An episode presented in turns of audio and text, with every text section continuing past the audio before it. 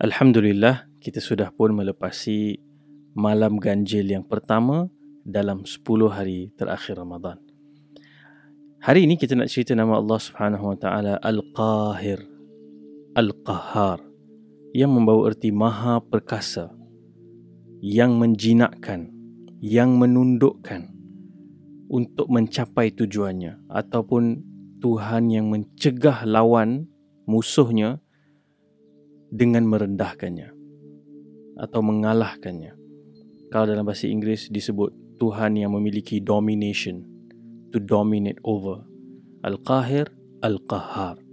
Dan kadang-kadang bila kita mempelajari nama-nama Allah Subhanahu Wa Taala, ada nama-nama yang bersifat menakutkan. Dan demikian agama kita ini, dia ada basyiran wa nadhiran. Dia ada perkhabaran yang menggembirakan, yang memberikan harapan, tetapi ada juga peringatan-peringatan yang keras dan ancaman yang berat yang mana kedua-duanya sebenarnya di bawah payung rahmat Allah Subhanahu Wa Taala. Kenapa Allah sebutkan nama-namanya yang juga bersifat dominate over, yang maha perkasa supaya kita juga ada rasa takut. Kadang-kadang bila semuanya aspek lemah lembut berharap, sebahagian manusia mengambil kesempatan dan dia kata ah, tak apa Tuhan ni nanti dia ampunlah aku. So dia bila take advantage, take things for granted, dia sebenarnya meletakkan diri di dalam bahaya. So Allah SWT memberikan ayat-ayat yang bersifat ancaman dan nama-namanya dan juga sifat-sifatnya yang juga bersifat kuasa perkasa supaya kita balance. Kita ada keseimbangan antara khauf, takut dan juga raja berharap. Dan berbeza dengan uh, apabila kita berdepan dengan manusia yang bersifat berkuasa keras yang mempunyai domination over us yang boleh berbuat mengikut kehendaknya terhadap kita kita semakin jauh daripada dia. Sebab takut dengan manusia ni kita makin jauh. Tapi berbeza kita dengan apabila kita takut kepada Allah Subhanahu Wa Taala malah Allah pun kata fafirru ilallah. Berlarilah dekatilah Allah Subhanahu Wa Taala. Semakin kita memahami meneladani dan juga menghayati nama-nama Allah yang bersifat seperti al-qahhar kita semakin mendekatkan diri kepada Allah Subhanahu Wa Taala. Dan sebelum ini dalam episod Al-Wahid Al-Ahad kita cerita tentang nama nama Allah Subhanahu Wa Taala yang tunggal Maha Esa satu. Dan dalam Quran ada ketikanya Al-Wahid dan Al-Qahar itu datang sekali serentak. Contohnya dalam surah yang ke 40 Allah Subhanahu Wa Taala menyebut dalam ayat yang ke-16 yaumahum barizun iaitu pada hari mereka semua keluar daripada kubur masing-masing. La yakhfa 'ala Allah minhum syai'ah. Tidak ada suatu apapun yang tersembunyi melainkan Allah Subhanahu wa taala tahu semua keadaan mereka. Dan Allah akan bertanya pada hari pada hari tersebut limanil mulkul yaum? Bagi siapa kerajaan, kuasa pada hari ini? Dan Allah sendiri akan menjawab lillahil wahidil qahhar hanya bagi Tuhan yang satu Maha Esa yang mengatasi kekuasaan kekuasaannya itu segala-galanya. Dominate over everything. Datang daripada huruf akar qaf ha ra yang membawa erti yang seperti kita sebutkan tadi yang menundukkan dan juga termasuk yang menjinakkan.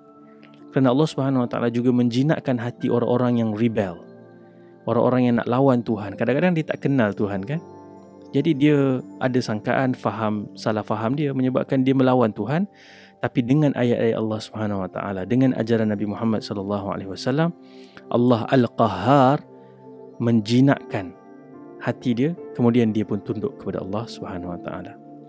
Dan selalunya bila Allah Subhanahu Wa Taala gunakan nama Al-Qahhar uh, dia dalam konteks uh, berdepan dengan tyrants dengan diktator, dengan raja yang kejam dan zalim. Misalnya dalam kisah Firaun, betapa kejamnya dia. Tak tak payah kita cerita dia sembelih anak-anak lelaki, dia mendera Bani Israel.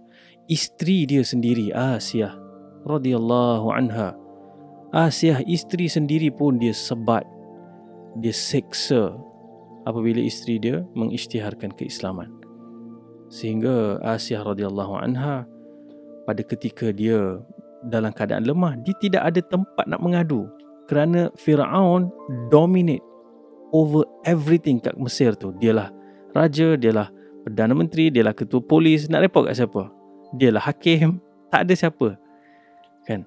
Tetapi kemudian di akhir nanti, walaupun Allah bersifat Al-Qahar yang menundukkan, yang mematikan, yang mengazab golongan yang zalim, ia tidak berlaku spontan tanpa ada uh, ajaran yang disampaikan kepada mereka, peringatan yang disampaikan ke- kepada para golongan tyrants ini. Bayangkan Musa alaihissalam dan Harun alaihissalam Nabi uh, Musa dan Nabi Harun diutuskan oleh Allah Subhanahu Wa Taala untuk pergi berjumpa dengan Firaun dan dan Nabi Musa disebut pergi jumpa Musa dia dah melampaui batas tapi cakap kepada dia dengan qaulan layyinan dengan perkataan yang lemah lembut yang menyentuh hati. Allah bagi peluang kepada orang-orang yang melampaui batas ini. Sebab tu kita bila belajar sampai dah episod ke-21 ni kita akan mula faham. Kita tak boleh tengok satu-satu nama Allah secara sendirian dia mesti dilihat dengan nama-nama Allah Subhanahu Wa Taala yang lain secara holistik, secara multidimensional. Misalnya tadi Allah Al-Qahar tapi Allah juga Ar-Rahman, Ar-Rahim. Allah juga Al-Hadi yang memberikan petunjuk. Allah juga Al-Halim yang sangat sabar. Allah juga Al-Latif yang sangat lembut. Jadi Allah bagi peluang kepada golongan-golongan ini tapi apabila mereka mengambil kesempatan sombong dan menolak Allah Subhanahu Wa Taala akan tiba satu waktu Allah akan tunjukkan siapakah dia Al-Qahar. Sebab tu kalau kita nak meneladani nama Allah Al-Qahar ini, yang pertama kita belajar untuk menundukkan, menjinakkan dan menguasai nafsu kita terlebih dahulu. Ramadan ini sebenarnya refleksi bagaimana nafsu kita. Sebab syaitan direhatkan untuk tempoh sebulan ini. Of course ada syaitan yang kecil-kecil, sebagian pandangan ulama menyebut yang masih boleh menggoda, menghasut. Tapi syaitan-syaitan yang besar, yang ganas dibelenggu. Dan kita sedang melihat refleksi diri kita yang sebenar. Jadi Ramadan ni kalau kita tengok diri kita, ada penyakit-penyakit hati yang masih keras, masih gelap. Kita pun ada perangai-perangai yang kita rasa, ish, syaitan tak ada pun aku duk buat benda ni. So kita kena kuatkan keazaman dan kesungguhan doa kepada Allah Subhanahu Wa Taala dan usaha untuk kita jinakkan nafsu kita. Ramadan ni kita belajar menjinakkan nafsu. Quran, hadis, Allah Subhanahu Wa Taala, Nabi SAW, Islam tak pernah datang dan mengajar kita untuk membunuh nafsu. Tidak, manusia perlukan nafsu. Dengan sebab nafsu-nafsu itulah kita boleh meneruskan kehidupan, manusia boleh berkembang biak menjadi keturunan zuriat yang berterusan. Tapi nafsu itu mesti di, dijinakkan dan dikawal. Yang kedua, apabila kita faham Allah Subhanahu Wa Taala Al-Qahar, kefahaman itu sepatutnya membuat kita rasa takut kepada Allah sehingga kita sangat berhati-hati tidak bersambil lewa dalam melakukan dosa ataupun menzalimi orang lain. Nama Allah seperti Al-Qahar sepatutnya membuat kita rasa takut. Bila kita bermain-main dengan nama Allah Subhanahu Wa Taala Al-Qahar dan kuasa dan dominance yang Allah Subhanahu Wa Taala yang boleh menghukum kita atas apa saja kezaliman yang kita buat, kita akan menjadi satu golongan yang cukup lalai sehingga apa yang disebut dalam surah um, Al-An'am surah ke-6 ayat yang ke-44 apabila Allah sebut falamma nasu ma dzukiru bih apabila mereka ni lupa apa yang telah diingatkan. Banyak kali dah ingatkan ni dia sengaja melupakan fatahna alaihim abwaaba kulli syai. Allah buka semua pintu-pintu. Kesenangan kemewahan nampak di hidup berfoya-foya.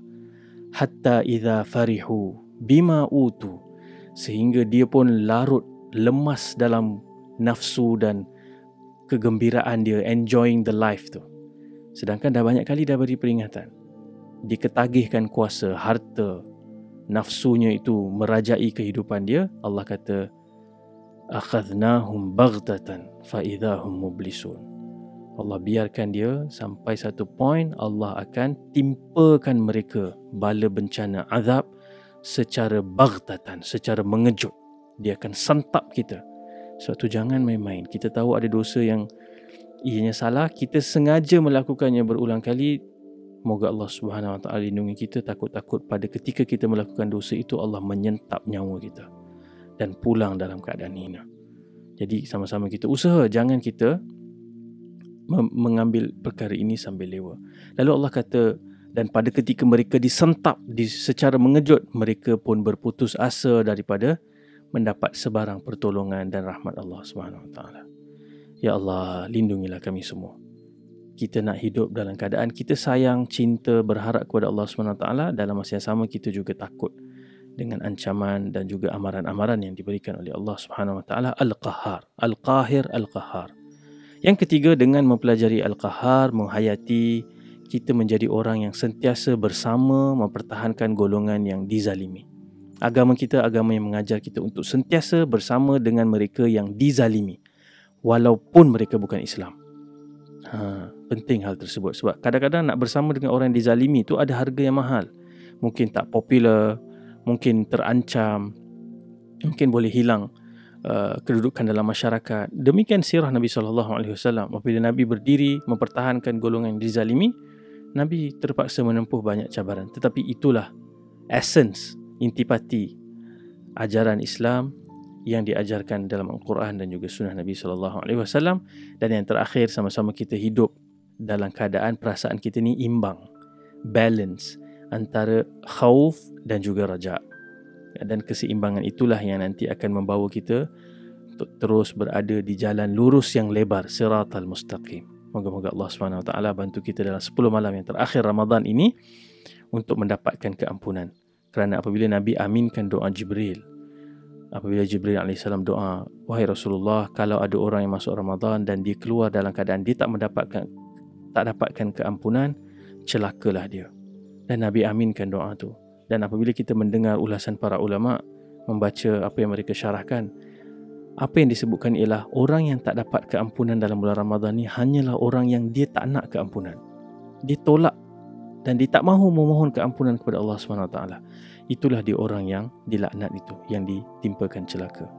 Adapun siapa pun kita dengan sedikit usaha kita ucap ya Allah ampunilah aku insya-Allah semua hamba-hamba yang memohon keampunan pasti akan diampunkan.